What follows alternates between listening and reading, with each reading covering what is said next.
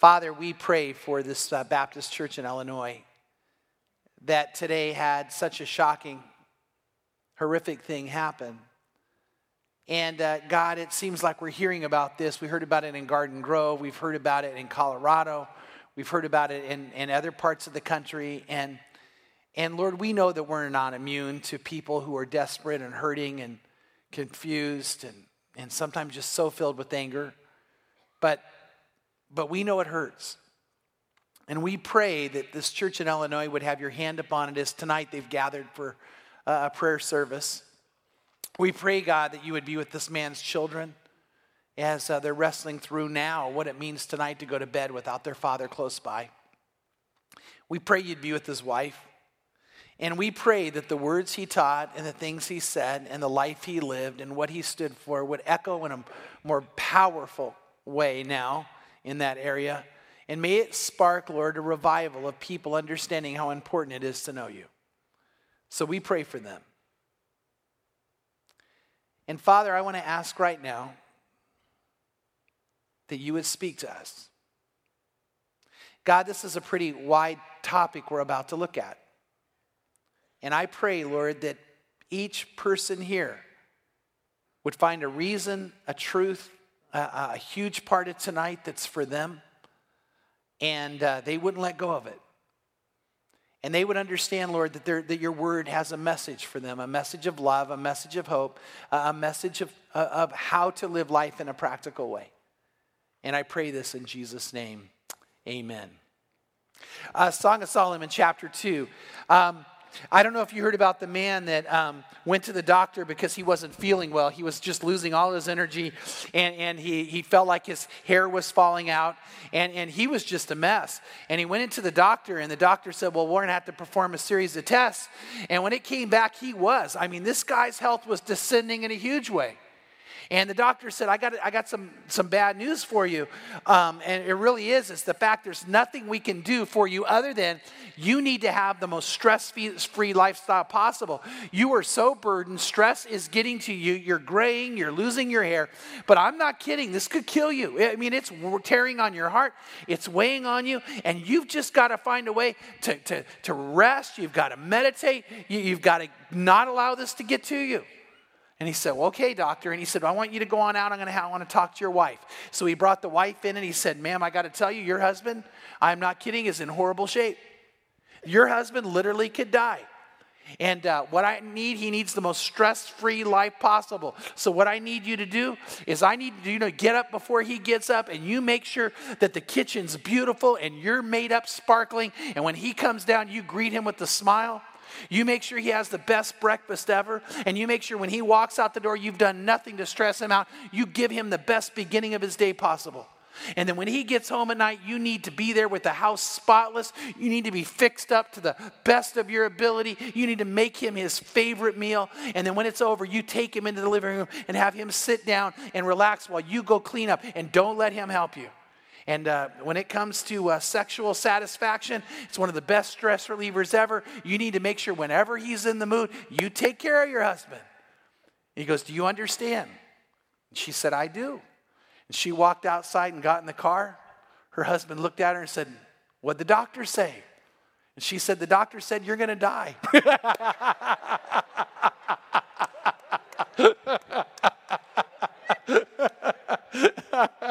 okay. Hey, where we're at right now is in the midst of what's an amazing, amazing story, a, a play based on a true love story. And what's happened is, is the Shulamite uh, is a girl who was brought into the midst of, I'm reviewing now, was brought into the midst of the court, and she's standing there, and she could not feel more out of place. She's around some of the most beautiful women she's ever seen, dressed in the most amazing dress she's ever seen, in the richest place she's ever seen. And she just doesn't feel like she fits. What she's wearing, she thinks she stands out. Her skin has been swarthy, she says, because of working out in the fields and the vineyards. And she's looking at these girls who've never had to work a day in their life, and they're always taken care of and pampered. And they're staring at her like, who is this girl? Maybe not knowing that Solomon's brought her there. Maybe maybe worse, knowing Solomon's brought her there. And they're looking and thinking, she's the one. And they're just staring at her. And she says, Don't stare at me. And then in the midst of all this, they, she, she whispers to Solomon, Is there a time when we can talk? And they make these snide comments at her, like, Well, if you don't know, you just follow and chase him and, and around, giving her the worst advice ever that would rank up there with being on The Bachelor. Anyway, and, uh, uh, and, and so what happens is, is she's in this just time that, that's horrible. And then all of a sudden, Solomon stands in front of everybody and he says words that, that mean this. He says, in front of everyone, Oh my gosh, are you beautiful? Do you realize how much you stand out? There isn't anyone as incredible as you. You are almost a goddess in the midst of these women. Yeah, you can imagine what happens to all the women. And then he says, Oh, how beautiful you are in the, your adornment. And then the other girls say, Oh, we could take you shopping. We could buy you beads. We could get the things. And they start all chiming in. And he turns the crowd in a moment by letting them know that if they don't love this girl, they're in trouble and uh, uh, he just sways them all. Then it's time for the banquet to start, and he goes up on his luxurious couch to eat, and, and the girls go to their section of the, this huge banquet hall to eat. And it says that she sits there, she smells this pouch that he gave her that's a sign of love. And she says that, that in smelling it, she thinks of him and his character, and how incredible he is, and how caring he is, and how sensitive he is. And she uses a term for him. He's like a shepherd, a shepherd who loves, a shepherd who cares, a shepherd who protects, a shepherd who would never leave. And she looks at the character of this man and she says, Oh my, I just am so in love with him. And then in the midst of the banquet, he walks over to her and he says, Would you like to go outside? And they go for a walk. And, and he tells her that no one's more incredible than her, that, that she literally is the one that he has been waiting for all his life. And he's looking at her and she's looking at him thinking, I can't believe this. Just months ago, I was thinking there would be nobody for me. And now the most incredible man ever is speaking to me. And she screams out, I am the Rose of Sharon. She said, Because of the way you're making me feel right now, I can't imagine that, that I could feel better than I feel. I couldn't feel more beautiful than I feel. I couldn't feel more special than I feel. And when you're with the person God has for you, and you're in the life that God has for you, you should walk around in awe of how special you are and how incredible you are and how amazing you are. Now, we live in a society that's going to try to rob people of that. They're going to say, well, when you get older, you've lost it, but not in the eyes of God. Uh, uh, and I shared with this uh, with you before. I think one of the most beautiful women I've ever seen in my life is Mother Teresa. Now, you don't have to agree with me, but I'll tell you what, man, that woman was wow when she entered a room. Why? Because she had a heart of gold. And, and God, I know, looked at Mother Teresa and went, wow, wow, that, that's beauty. And you know what? We've got to start seeing things the way God sees things. And we're in a society that doesn't. And I always get so concerned that many of you here might feel like, okay, you can say words like that. You can say, well, yeah, you know, when you're with someone, you feel so special. When you. And let me say this, and I really, really mean it. So let me say it. Do you realize how special you are? God looked at you and said, I'll put Jesus on the cross and let him die for you because you're worth it. Now, I don't want you to miss that. God says you're special. God says you're worth it. God says it is the most amazing joy ever that I could get you. He feels that way about you. And if you could see yourself through God's eyes, you would realize how much you matter. And that's a part of what this book really is trying to get across is letting your letting you and everyone understand that you matter. So what happens is they're on this walk and she's amazed at it. And she looks at him and says, I've never known anybody like you. I'm paraphrasing the poem. I've never, eh, I mean, if anybody I've ever seen, there's been no one like you with your love and your sensitivity and your character. And later on, she's going to say how handsome he is. And, and, and she's just amazed at it. And then what happens is we pick up where we are tonight. And we're going to talk about, you ready for this? The growth of love and, and, and this is where I want to say something here. If we're really talking about love, would you agree it's complex? Would you really, it's hard to understand? Like if we go, oh, like if I, I walked up to you and said, define love for me. I mean, I've heard some of the lamest explanations possible. You know, people trying to define love. And I don't mean to be mean about that. It's just, come on, this is love. You know, love is choosing to do the best for the other person. Well, that might be a small part of it, you know, but I don't think that. I, does that encapsulate love? You know, love's putting the other person ahead of yourself. That's that's does that encapsulate? Love is huge. So the reason I want to say that is what we're going to look at is a little complex because as we talk about the growth of love, it begins with patience. Then it moves to impatience, and they both come together at the same time. If you're really in love, there should be a patience and an impatience of you that you live out at the same moment. Now, you might say, well, that almost sounds crazy. Good. Now you're understanding love. All right. And uh, uh, grab hold of what it says in 2 chapter 3, because what's going to happen is, is he or she is going to talk about him. And she's going to say, like an apple tree among the trees of the forest, so is my beloved among the young men. In his shade I took great delight and sat down, and his fruit was sweet to my taste. So they kissed. Okay. All right. Uh, chapter 2, verse 4. Um, and, and, notice what happens. They, they kissed and came back inside. And, um, and by the way, later on, they're really going to kiss, but we'll wait for that one. Uh, in chapter 2, verse 4, they come back inside. And notice we know they came back inside because she says this He was brought me into his banqueting hall, and his banner over me is love. Now, now, now notice what's happened here. He, she walks back in with him, and everybody's looking. Because when Solomon entered a room, man, it was like, whoa. And they see that they've been alone together, not in an appropriate way, in an appropriate way. And when they come walking back in there, oh my gosh, look, they're together. Oh my gosh, that's incredible. You know, do, do people do that? Oh, yeah, yeah. I remember when Ronnie and Natalia started dating. We'd stand around the office going, whoa, look at, oh, my, oh they're sitting close. Whoa. And we got all excited. You know, I remember Doug and Maureen the first time they kissed.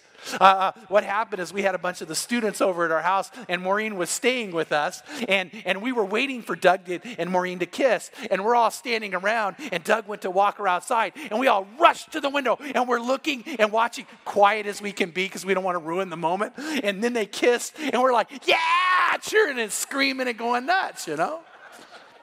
I remember that moment. That was so cool. But it might not have been your first kiss. We thought it was. But uh, uh, but but but you know when people see a couple together, you're like, oh look at them, and you get all excited, and, and everyone's done that. And she stands there saying, He's proud of me. His banner over me is love. He's proclaiming that he loves me. And, and, and, she's standing there amazed that that's how he is. He's standing there excited that she's near him, proud she's near him.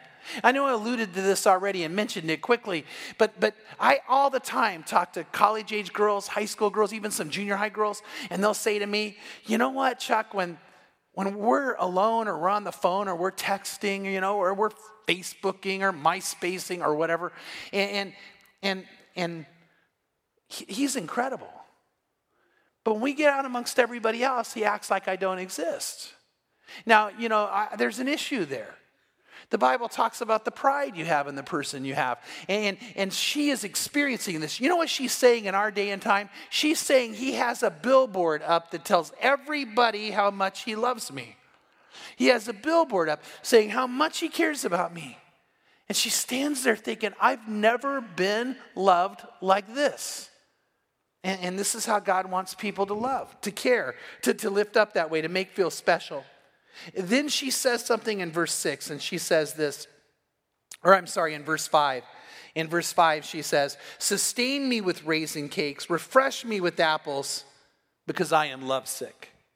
Now, now, you probably already got what's going on, but I'm going to stop anyway. They step into the banqueting hall. Everybody looks. He stands there proud. She stands next to him. She says he is, he is proclaiming not just that he has me here, but he's in love with me. And then she, all of a sudden, her knees go weak. And she says, Oh my gosh, I feel dizzy. I feel like lightheaded. I feel, and she uses the word lovesick. Now, I don't know if you've ever experienced that, you know, but, but let me tell you that God actually created that feeling to happen, and, and it should happen between a husband and a wife, and it should happen between, you know, a, romantic dating couple, and, and, and it's that moment where you experience it. By the way, this is a part of love. And we talked about it earlier, but let me remind you again God made you to have sensory experience and love when it's love. Uh, at times you, you get touched and you're like, oh my gosh, and there's something that goes off inside, and it may make you weak in the knees. It may make your stomach not turn in a bad way, but in a good way. It may make you lightheaded in that moment. It's just an amazing thing to feel. And she said, that's how I'm feeling right now. And then she says her great desire, but she hasn't said it out loud. She's only saying it inside herself. She says, Let his left hand be under my head and his right hand embrace me. Now, now take that picture. Left hand under his head, right hand embrace me. Now, I don't know if she's saying he, she wants him to take her around in front of everybody and you know or uh, she's saying i wish we could go lay there i'm so so amazed in this moment i wish he would just cuddle me close but what she's saying is, I would long, long, long to be affectionate with him. Now, that's good. That's a good thing. But there's a patience to love because notice right after she says, This guy is just amazing me. This guy is cherishing me. This guy is getting to me. I wish that we could be affectionate together. What happens next? Look at verse 7. Solomon speaks and said, I adjure you, O daughters of Jerusalem, by the gazelles or by the hinds of the field, that you do not arouse or awaken love until it pleases. I, because of time, I'm not going to get into this, but the, the, honestly, the best translation is not until she pleases, it's until it pleases. Uh, it's the better translation of the Hebrew there. But, but here's the point, because you might go, well, what does this mean? Uh, a, a gazelle. Think of a gazelle. Can you picture a gazelle in your mind? Or picture a hind, a deer. So a, a hind or a deer, uh, a, a, hind is a deer or a gazelle. So let's, let's go deer because most of us know deer. You're up in Yosemite and you're walking into an amazing meadow and you see a gorgeous, gorgeous deer standing there. Now, now, if you want to approach the deer, what do you have to do? You, you don't just go, hey, deer. what would happen? Come on, are you guys with me? You yell to the deer. If you go, oh, a deer, let's touch it, and you take off after, will, will it wait for you? No. Is it possible, though? I want to ask you, is it possible for you, if you're patient enough and, and, and, and, and careful enough, to actually get to a place where the deer will come to you? Do you guys think it is? I'm going to ask you, how many people think it is? Do you? Okay, there you go. Now, that's what he says. I adjure you by the gazelle. Gazelle is the same thing, or the hinds of the field, the deers of the field, that you do not stir or arouse or awaken love until it pleases. You know what she says? She goes, I wish right now we could cuddle. And he says, You know what? We've got to take this slow. We don't rush love, there's a patience to love. Now, it's not that you can't be aware of your feelings, but there's a patience to it. Uh, there's a, an idea of not rushing forward. There's an idea uh, of giving enough space and then closing in just enough and caring enough and listening enough. And, and if love is going to be love, there has to be patience to it. It can't be rushed. It can't happen fast. It can't be something you dive into. It can't be, be uh, quickly jumped into and, and experienced in a bad way. And so here's this amazingly beautiful girl saying, I wish you would cuddle with me. And he says, It's not time. It's not time yet. Because when it is time, in the right time, in the right place, we're going to know.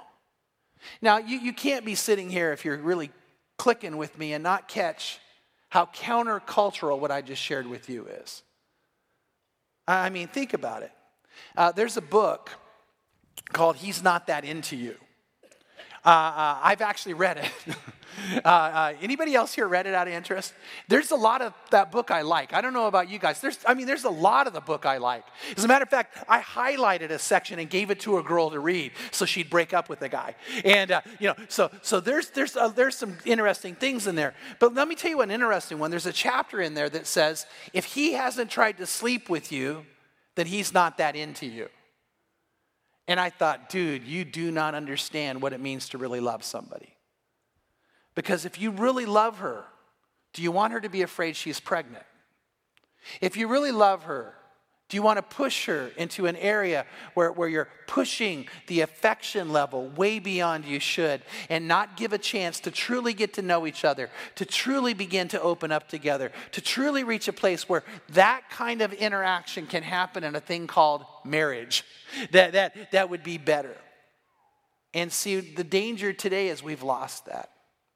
The danger today, we believe that, you know, it's just everybody does this. And, and by the way, let me say this I, I'm, I'm actually concerned everybody does. I didn't make it right. Matter of fact, has, are our marriages better today? No. And when God's going to bless a union, there's got to be an amazing amount of patience to it. You already know the passage. I bet money you already know it. 1 Corinthians chapter 13 verse 4, love is patient. But let's read on. Love is kind. It does not envy, it does not boast, it is not proud, it is not rude, it is not self-seeking, it is not easily angered. It keeps no record of wrongs. Love does not delight in evil, but rejoices in truth. Now, here's the key part ready? It always protects, always trusts, always hopes, and always perseveres. Love says, I would never push this. This is a girl that's so amazed, so enamored, so enraptured in love. And he said, We can't push this. We can't rush it. We just can't do it. You know why? Because love is like a garden. And, and, I know that might seem all cliche or not even something we can identify with. But when you have a garden, you have to till the garden and you have to plant the seeds carefully and you have to nourish it carefully. And you've got to wait for the things to come up and you have to watch for things that are going to ruin. In other words, love has this amazing amount of patience to it. It doesn't rush, it doesn't get demanding. And by the way, that doesn't mean there's a passivity to it. We'll get to that more later. But the reality is, is it's not going to push something and, and, and, and create impurity in it. And love isn't going to use somebody else for their own pleasure. And love's going to protect the other person. And Solomon, by the way, think about who Solomon was. Don't you honestly know? I mean, don't you know that Solomon could have walked in and said, You in the vineyard, get in my bedroom. I'm taking you now.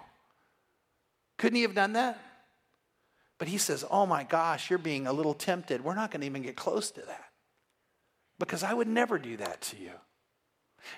I'm going to rush ahead, but I didn't mean, I, I probably shouldn't, but, but let me go ahead and tell you. When she's in this moment of vulnerability, and he says, Oh no, we're not going to push this. We're not going to go further than we should.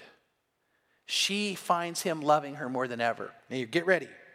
A few chapters later, there's going to be this problem that's going to happen between them. I think it's one of the most interesting marital problems we see in Scripture. And you know what? Is, is he goes away hurt. And you got to, this might throw it a little. He's got 60 other wives he could go to. There's tons of women waiting for him. And when they've had this incredible problem, some of her friends say to her, Where is he? And she said, I can tell you where he is. He's in the garden because he would never go to anybody else. He's committed to me. Why does she know that? Well, she knows it in huge part because of his character we heard about, but she knows it in huge part because he would never take advantage of her when he had the opportunity to. He proved he was a man of character, but even more, a person of patient love love that cherishes, love that's willing to wait, love that cares. In Genesis 20 verse or 29 verse 20 it says so Jacob served 7 years to get Rachel, but they seemed like only a few days to him because of his love for her. He said, I, you know, 7 years and waiting for you, that's not too long. Uh, I don't know if you heard about it, but Bill Hybels wanted to marry his wife, Lynn, who is now his wife. So he went to the dad and he said, um, I want to marry your daughter. Will you give my blessing? And he said, I'll give you my blessing if you agree not to see her for one year. Bill, if you literally go apart, you do not call her, you don't write her, she doesn't call you, she doesn't write you, you guys spend a year apart and do ministry. And then if you come back and say, I'm in love with your daughter and I stayed faithful to her that whole period of time, he said, I'll bless you completely. And you know what Bill Hybels said? Okay, she's worth it. She's worth it. Does that sound countercultural to you? Doesn't that sound like something called love? I mean, that you would wait a year for somebody? I, uh, I, I, probably, I'm, I'm getting a little off target here, but I'm going to go ahead and do it. Um, I got to meet a couple one time. I, I, talk about them all the time. I probably shared it before here. It was a, it was one of those moments. I mean, I, will never forget it. We had Richard Wurmbrand come to speak at Knott Avenue Christian Church when I was youth pastor, and he introduced a couple. He had written about them in the book, and here they were right near Pam and I, and, and I walked up and got to meet them. The girl, when she was 17 years old, living in Romania, when Ceausescu was, was leading Romania and actually ordered the extermination of Christians and the persecution of Christians by torture, by slaughter, by just extermination she gave her life to Christ and got bold and went around and was witnessing. And uh, what happened is Ceausescu's secret police decided to arrest her, and then they found out she was getting married. And, and they had a state run church you could get married in. By the way, the state run church, you were allowed to come and meet, but the pastor had to be an atheist. Isn't that weird? And then he could do the wedding. And so what happened, it was the day of her wedding, and, and so what and she was standing there on the altar with her husband, and, and the, pastor was just about to pronounce her her and her husband, man and wife, and all of a sudden out of the crowd comes the secret police, and they run up and they grab her, and they handcuff her, and they, they say to her, You have a choice. You can go with your husband and be married, or you could come and have your honeymoon with us. But if you if you want to go with your husband, you must promise us you'll never share the name of Jesus again. All she had to say is, I'll never witness again. And she stood in front of the crowd and she held up her hands and said, I praise you, Lord Jesus, for giving me my wedding bands today. And they took her away, and for seven years, they raped her and beat her over and over and over again. They, they beat her and beat her and beat her, never ever providing medical attention. They would come in and say, Your husband is no longer your husband, he's married someone else. They would come in and say, Oh no, he's now got son. And they, they went on and on and on, and she didn't believe it. And then seven years later, it was arranged by some people in the United States that she'd be ransomed out. And she comes walking out of the prison, and he's waiting for her. He had been faithful seven years. By the way, what do you call someone who's faithful for seven years? You call that a person of love. And, and, and she walked out and she looked at him and he ran to her and she looked at the ground and said, Don't look at me because I'm ugly. Her face was so contorted. And he grabbed her face in his hands and looked at her and said, You've never been more lovely to me because on your body you bear the brand marks of our Lord Jesus Christ. And uh, when I met him, they had just started some reconstructive surgery. You could still see what they had done. For seven years, he prayed for her. For seven years, he remained faithful to her. They came and told her, him, she's dead. And he said, No, I, I'm not going to believe it. I'm going to pray and wait and be faithful to her. She's my wife. We don't understand that kind of love in our society. We don't get it. And yet, that's love. That's why I have no problem saying to a college couple, stay pure sexually, because if you love each other, you will. That's why I have no problem uh, saying it to high school, junior. And do you realize we're in a society today that says junior hires can't do it? And uh, you know what? And I would say to anybody, a, a, single person who's now waiting for that right person, it's, it's the right thing to do. There's a patience to love. Now, there's not only a patience to love, look at verse 8, there's an impatience to love. It says, this, she, uh, she begins to talk now and she says, Listen, my beloved, behold, he is coming, climbing on the mountains, leaping on the hills. My beloved is like a gazelle or a young stag. Behold, he is standing behind the wall. He is looking through the windows, he is peering through the lattice. Now, by the way, if you did these things today, you'd get arrested for, you know, being a voyeur. I, I, that, but, here's what she's saying. She goes, listen, listen, he's out there somewhere. He's going to be coming soon. I, oh, I think I hear him. I think I hear him. Oh, look, he's leaping. I mean, this guy's like Superman. He leaps from hill to hill, you know, and, and she's peering out looking for him, and he's getting closer. And then he's even looking into the window, and she's going crazy. Why? Because she can't wait to see him and be with him.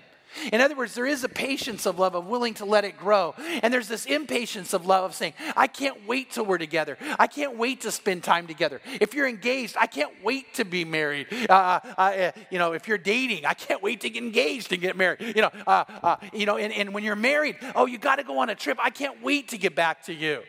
Uh, by the way, tomorrow I go to Orlando, which, by the way, I can't wait to get over. This is the one I got in trouble for. And uh, but but I know what'll happen is I, uh, I mean I'm, I'm going to die. I, I just, you know, I, I, Pam and I have been married all this time, and, I, and I'm going to miss her.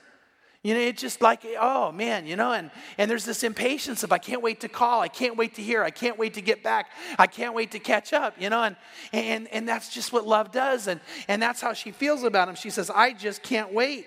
I want to be with you. And then in verse 10, she quotes what he said to her. She says, My beloved responded and said to me, Arise, my darling, my beautiful one, and come along. For behold, the winter is past the rain is over and gone. Real quickly, so we're in spring. If winter is past, the rain is over and gone. He, he comes rushing in and he says, Come here, come here, it's springtime.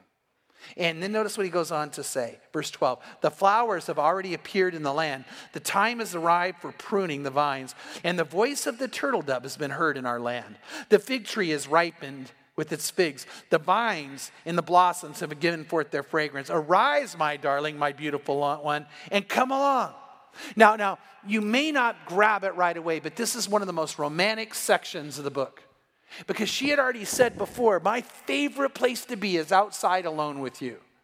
And he rushes in and says, This is it. Not only do I want to take you outside, I'm going to take you to the most beautiful place imaginable. If you thought the gardens I had were incredible, wait till you go see what springtime has done to this area. We're going to go away. We're going to be alone. We're going to share together. And, and this is called romance. He knew what she loved, he knew what she was into, and he was ready to meet her need where she was. Uh, to me, the definition of romance is to know what the other person desires without having them tell you. I, I, this may not be true, although I think it is. Guys, have you ever had it happen where your wife said, you know what? Never send me flowers anymore. Well, now you're in trouble. You can't send her flowers. It means nothing, right? It just ruins it all. What you got to do is find that thing she wants. Uh, uh, I, I remember one time when I wanted to be romantic to Pam, and, and, and we're sitting in that moment, and I handed her these two huge, heavy boxes, and she starts digging in and opens it up, and she goes, Oh, and she screamed with joy. I got her a power saw and a power sander. And I know the rest of you are going, What? No, you were pumped. Pam's like, oh, You knew that's what I wanted. You knew. And then I go, Come here. And out in the garage is this pile of wood. And she's like, Oh, she's hugging me and kissing me because she goes, How did you know that's what I wanted? And believe it or not, it's what she wanted. I know I told you guys, I'm married to the perfect woman. Go to Home Depot, baby. And, uh, and, and, and, and, and she was thrilled. One time I bought her a basketball for Mother's Day. I know you're going, what? But I had been listening to her talk to the guys, and she had been talking about playing basketball with them, and we wrapped it all cute and stuff. And she goes, A basket. She goes nuts because I got her a basketball. Now, for most of you, that might not be a good idea to get your wife, hey, baby, I got you a power grinder, you know, and, uh, but, but you know what is, is in her case, it's what touched her heart. Uh, and, and, that's what romance does. Romance looks for that moment and says, I'm listening to you. I know you. I care about you. I'm going to meet the need you have. I'm going to take you to the restaurant you would love, not what I would. If I took Pam out on a romantic dinner to a Mexican place, I'd be dead because she, that's not what she likes. But you know what? The reality is, is we're sitting on Valentine's night, we're amazingly sick. Uh, uh, we got that cold that's going around and we're both not feeling good and, and valentine's isn't what we wanted it to be and, and we had planned to go out to a nice dinner and i looked at her and i said hey i know i know uh, uh what would make tonight special because she's achy and doesn't feel good i go how about we set up the candles and we have in and out hamburgers and she's like, yes. And she's hugging. See, guys, I told you, the perfect woman. And, uh, and, and it really was incredible. She, she was pumped. And you know what? The reality is, is love is the studying the other person. And without getting too far off this, have you ever thought about something? God only gives you what will really matter to you. God is the one who only gives perfect gifts. He loves you so much. He is going to bless you with things in your life. You're going to step back going, God, I had no idea. I had no idea this is what you wanted for me. And that's how God loves you. But love does that. Love looks for that opportunity. Now, then this is, gets really incredible, and I want to make sure we get to this before we stop. Verse 14. He's taken her outside to a place that she's so excited and they're alone and she's thrilled with the moment. And then he says these words Oh, my dove in the clefts of the rocks, in the secret place of the steep pathway. Let me see your form. Let me hear your voice, for your voice is sweet and your form is lovely. Now, he's telling her how beautiful she is, but what he's saying too is he's saying, I just want to look at you. I want to give you my complete attention. It is easy to listen to you. I get caught up in what you say. I want to tune into you. I want to listen to you. I want to hear from you. And notice in verse 14 it begins, Oh, my dove in the clefts of the rocks. Do you know what he's saying to her? He says, You're like a dove that's hiding in the clefts, and I can hear a little of the sound, but I can't see you, and I can't hear you clearly. And you know what he's saying to her in this moment? He says, You know what? I can't, I, my greatest desire, this is his greatest, I want to know you. I want to know what you love. I want to know what you care about. I want to know what matters to you. I, I want to know what you think. I want to know what your priorities are. I want to hear from you. I can't imagine anything more joyous than listening to you. If for a man, it's when you walk in the door and you see your wife and you say, Hey, how was your day? And you really mean it. Sit down and tell me about it. I want to hear what it was. Give it, there's nothing more important than hearing what important things happened to you today. And, and, and for the guy to have the wife say, Hey, tell me about, I want to hear, how did that make you feel? And that's what he's saying. He's saying, My great desire is that you would open up to me. Uh, I, I want to know. And by the way, this is the sign the relationship's growing. When you start going to deeper and deeper levels of discovery. Notice he says, you know, he says, let me hear your voice. Your voice is sweet and your form is love. He says, man, there's nothing better than hearing from you. And I can't wait to tune into you. And then he says these words to her Catch the foxes for us, the little foxes that are ruining the vineyard while our vineyard is in blossom. He says to her, You know what? I really want to hear, I really want to listen. Let me tell you something.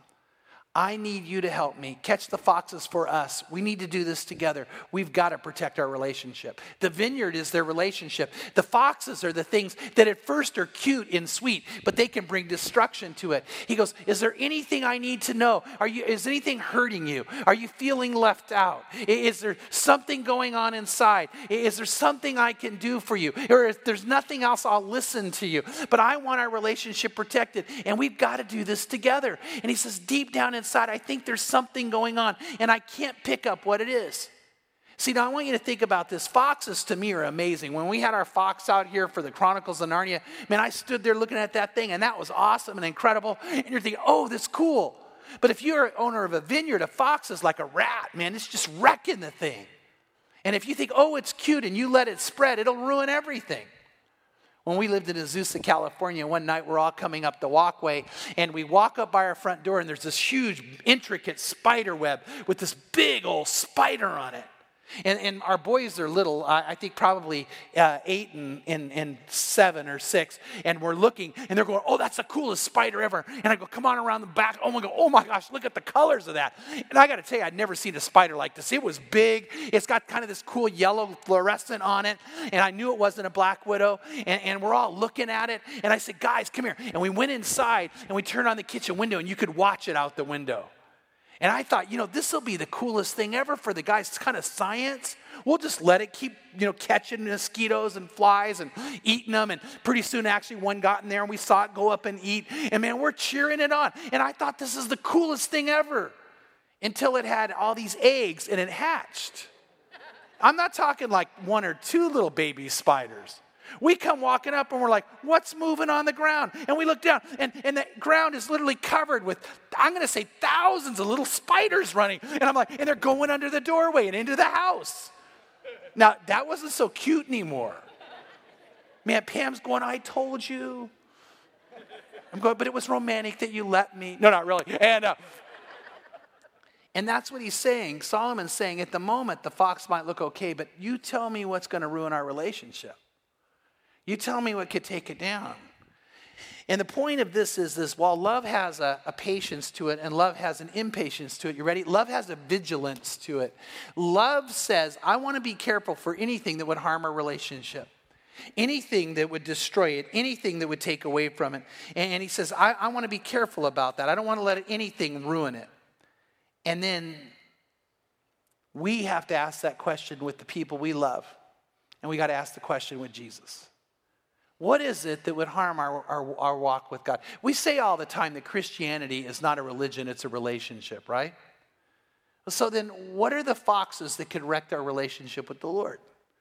What are things that could, could harm it, that could grieve the Spirit, that could quench the Spirit, that could keep us from connecting in intimate ways with Him? If we love Him, we'll ask that question. And then she responds to Him. She's going to answer and say in verse 16, My beloved is mine and I am His. He pastures His flock in the lilies.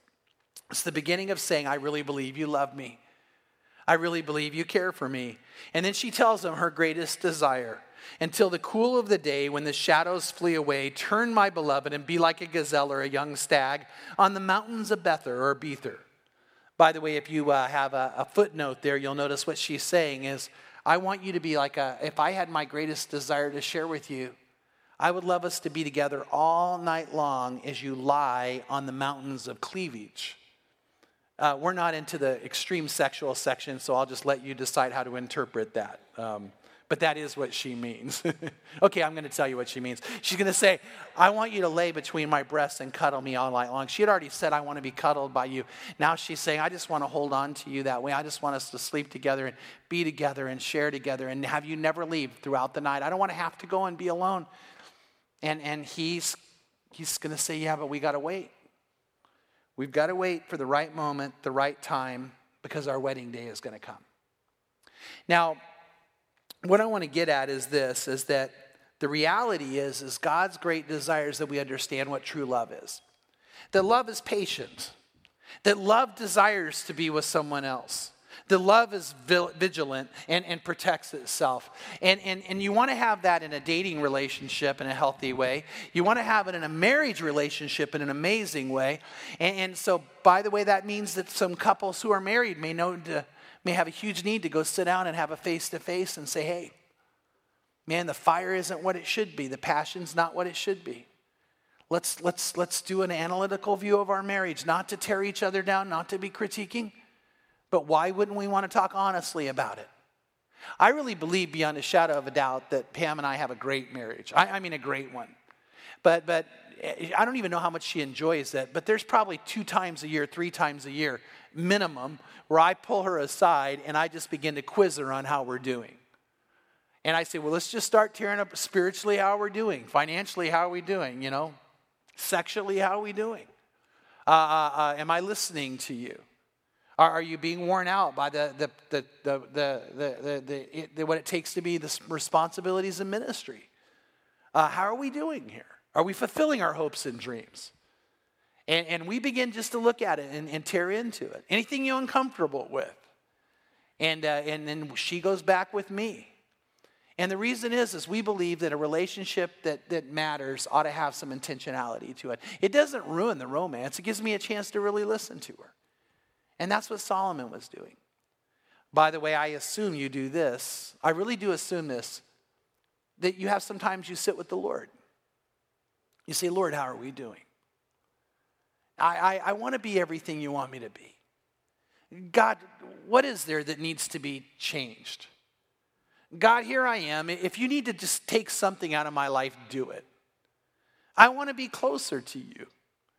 Uh, if I need to be more patient, go ahead and put me through a trial and help me be more, you know, if I need more self control, God, if I need to understand what it means to be more in tune to your heart and your spirit, how about this one? And I, I'm going to almost be done if I need to know how you feel, how much of our life is spent tuning into how He feels?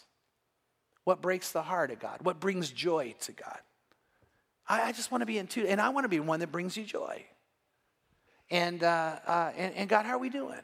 And, and you don't feel like all downcast and beaten. It's like incredible to get to do that and to dream that way and, and to plan. You know, we might sit together with Pam, and, and this isn't one she necessarily say. She might say, you know, we talked about this trip to Napa, and, and when's it going to happen? You know, and, and, and, and I really want to go do that together. One time she shocked me. I sat down, what would make our relationship better? And my wife Pam says, I want to do a marathon. I'm like, what? How does that make our relationship better? You know, and, she said, I want it's just a dream I have, and I want you to support me, and, and, and I want you to do the miles with me. And, and so that meant when she did her 20 mile run in, in Huntington Beach, over though I wasn't going to do the marathon, we went down to Huntington Beach together. And, and, and, and, and then, by the way, I being romantic, this really was one. I said, We'll go do it, but what I'm going to do is rent a room at the Hilton on Huntington Beach, and when we're done, I'll just let you go get in a tub filled with ice and let the ocean breeze come in, and then I'm going to lay on the bed saying, Why? And, uh, uh, you know, and, and, and we did that. And, and by the way, Pam ended up doing a marathon in San Francisco. She nailed it, she finished it. But, uh, uh, which, uh, yeah, praise God for that. So, but you know, in those moments, God and you talk, or you and a, a, maybe a friend have a checkup, or you and a romantic partner, a married, you know, and you and you do those. Maybe a child. How we doing? How can we improve? Now, it obviously takes two. But God has created us to live in a real relationship where we understand patience. By the way, waiting on God's big. Where we understand impatience. We can't wait for the Lord to come. matter of fact, as a Christian, what do we say? Maranatha, Lord, come quickly. I don't know about you. When I saw the economic problems, oh my goodness, I'm almost, I got to be out of time. Did you hear Gordon Brown from England is actually pushing for a one world economy? Uh, never mind. Anyway, uh, and I go, oh, yeah, the rapture. And, uh, you know, you get excited about that. And then the vigilance of it, you know, and, and we just watch over that. But, but by the way, it's about love. It's about love. So, so let me go ahead and wind down. Tonight, I hope you have amazing relationships you're experiencing love in, and friendships, and maybe even professional relationships that are successful because you actually have respect and maybe a, a degree of, of Christian love in there. It, I hope that, you know, it, depending on your stage of life, that you're finding God moving you in relational love situations. And, and if not, you got to say to God, I know you've made me for this, and so I, I want to find it, I want to experience it. Then the, the next thing is, the most important is where are you at with the Lord? Uh, are you experiencing love with Him? And, and, if you're not, let me tell you, He couldn't love you more than He does. God wants to spend time with you more than you want to spend time with Him, no matter how much you want to spend time with Him. You, there's, God has nothing better to do than to spend time with you. Nothing's more important. And, so tonight, I want to ask a question Do you love Him back that way? And if, if you do, then praise God. Let's keep growing in that. If right now you would say, you know what, I don't know that God and I are that close. I don't know if I'm like the Romanian girl who, if I was told, I could never share Jesus again, I'd say, then take me to prison. Because I, I, I would never not share about him. I don't know if I have that kind of love. Well, you know what? Where you discover it's by opening up to him. The more you get to know him, the more he captivates your heart. And tonight, if you're not that close to God, how do you do it? Well, it's like any relationship, you got to say yes. Tonight, we really believe the Holy Spirit's going to stir and touch some of you. And, and it's, it's very much like the Lord saying, You want to do this? Do you want to share a love relationship together? And then you have a chance to say, I do. I do. I, I want this, Lord. Yes. And the way we're going to ask you to commit to this tonight is while we're praying, if the Holy Spirit stirs, I'm going to ask you right where you're sitting to whisper a prayer to Him where you will say, I know, Jesus, you love me so much. You died on the cross for me, and I was worth it to you. And I know you want to cleanse me and forgive me of my pains and my hurts and my sins. And I know that, that you have a life for me to live, and I want to live that life with you. I'm ready for it. So I'm going to ask you right where you're sitting to whisper a prayer like that. Tonight, also, if you're somebody who used to be really close to the Lord and you're not close to Him right now, I'm going to ask you to also if you want to come back, what you need to do is do a, a, renewal of your vow to Him, a renewal of your commitment. Not too long ago, there was a couple who we found out about that was struggling, and, and, and they finally decided to come back together. It was a beautiful thing when they stood and, and, and, and recommitted their vows together. And, and tonight, for some of you, you may need to do that with the Lord, just to let Him love you in a deeper way and you open up to Him. So tonight, if you want to have that heart, with God, that life with God, that love with God. And if you want Him to guide you in the relational areas of love, then tonight I'm going to challenge you, if you need to, to pray this prayer. Let's pray together. Father, I know that you love us, and I know this, you know us. You know, God, what you want to bless us with in our life. You know what gifts you want to bestow on us and surprises and experiences that would amaze us because love you uh, Lord you love in such an amazingly incredible way. And and I pray there's not a man here, a woman here, a guy here, a girl here who wouldn't be open, Lord, to being someone who experiences love with you. And so I pray that you would stir in hearts. I pray you would call people to you right now. I pray if there's a, a girl here who, Lord, Lord, she needs to know what it's like to be loved. And I pray right now she would want to open her heart to you and let you do that. And it's the beginning of a pathway where not only she finds your love, but the love of others. She may feel like there's never been that dad in her life, and she wonders why. She was never daddy's girl. But tonight, Lord, you want to draw her to you. And you want her to understand that you really want to be her true father. And you want this relationship to be real. I pray for the guy here tonight, Lord, who he uh, he sometimes wonders, even though he puts on the front that everything's okay, is anyone ever really going to know him? Is anybody ever going to just truly, truly be captivated by who he is? Really long to be with him and listen to him. He doesn't know that this whole time you've been watching, you've been listening, and you've been caring. And tonight it's time to become real. And I pray he would open up to you tonight. I pray for anyone here who needs to come back to you or come to you for the first time. So I pray, Lord, your Spirit, your Holy Spirit now would move in this room. That there'd be a stirring in hearts and people would be ready to pray this prayer and say yes. I'm going to ask that we keep praying. And if you're right with God, would you pray for anybody who needs to make this decision?